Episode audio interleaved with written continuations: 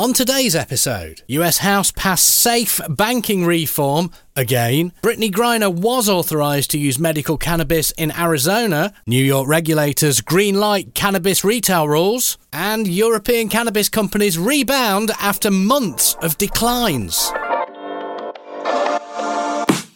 Hello and welcome to Monday. This is Pete with the Cannabis Daily Podcast. I'm here to update you on everything happening in the business of cannabis. Did you know? Since 2017, Business of Cannabis has highlighted the companies, brands, people, and trends driving the cannabis industry. Let's get into today's stories. First off, the US House has once again passed safe banking reform. This time it's an amendment to the 2023 National Defence Authorisation Act, the NDAA, as reported by NORML. It's actually the seventh time the House has passed banking reform legalisation, and the second time it's been included in the NDAA. According to Politico, its version of the bill will be introduced to the Senate in September, and the two will have to be reconciled.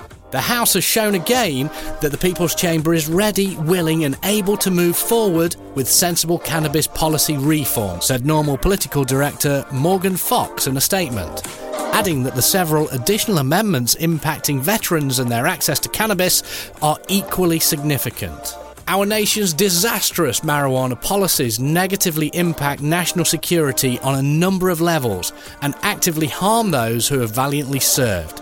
It's now up to the Senate to help veterans and small businesses by including these broadly popular measures in their companion legalisation or continue standing in the way of progress.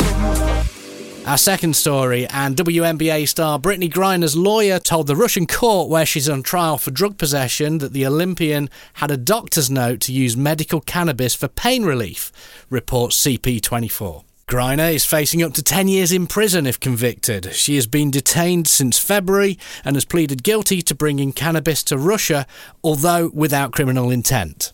The attending physician gave Brittney recommendations for the use of medical cannabis, Griner's lawyer, Maria Blagovolina, told the court last week.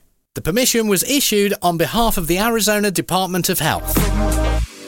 And today's third story the state of New York's initial set of retail licenses will officially go to entrepreneurs with previous cannabis convictions now that regulators have approved the proposal, reports the New York Daily News. The online application website, which is being designed so that the applicants can complete it without the help of consultants, is scheduled for launch in August.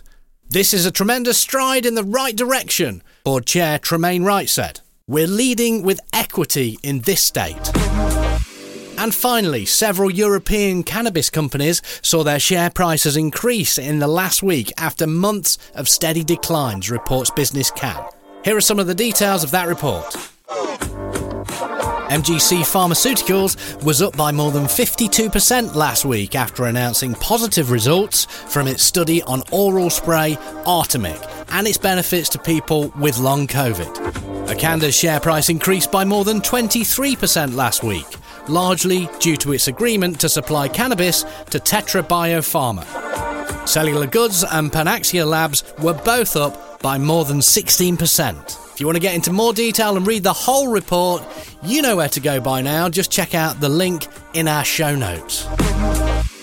Those are the stories that we're watching today. You can join over 12,000 others and catch all of those stories and more in your inbox every single day at 7am with our Cannabis Daily newsletter. Thanks for listening to today's show, and please do hit follow or subscribe on your podcast app. And feel free to visit us at businessofcannabis.com, as well as through our social channels on Twitter, LinkedIn, Facebook, and Instagram. That way, you'll never miss an update from Cannabis Daily. If you have any thoughts around today's stories, please do share them with us. You can give us your take via at B of C underscore media. That's at B of C underscore media on Twitter, or just use the link in the show notes to email us directly. Thanks for listening today, and I'll be back with you tomorrow for another episode of Cannabis Daily.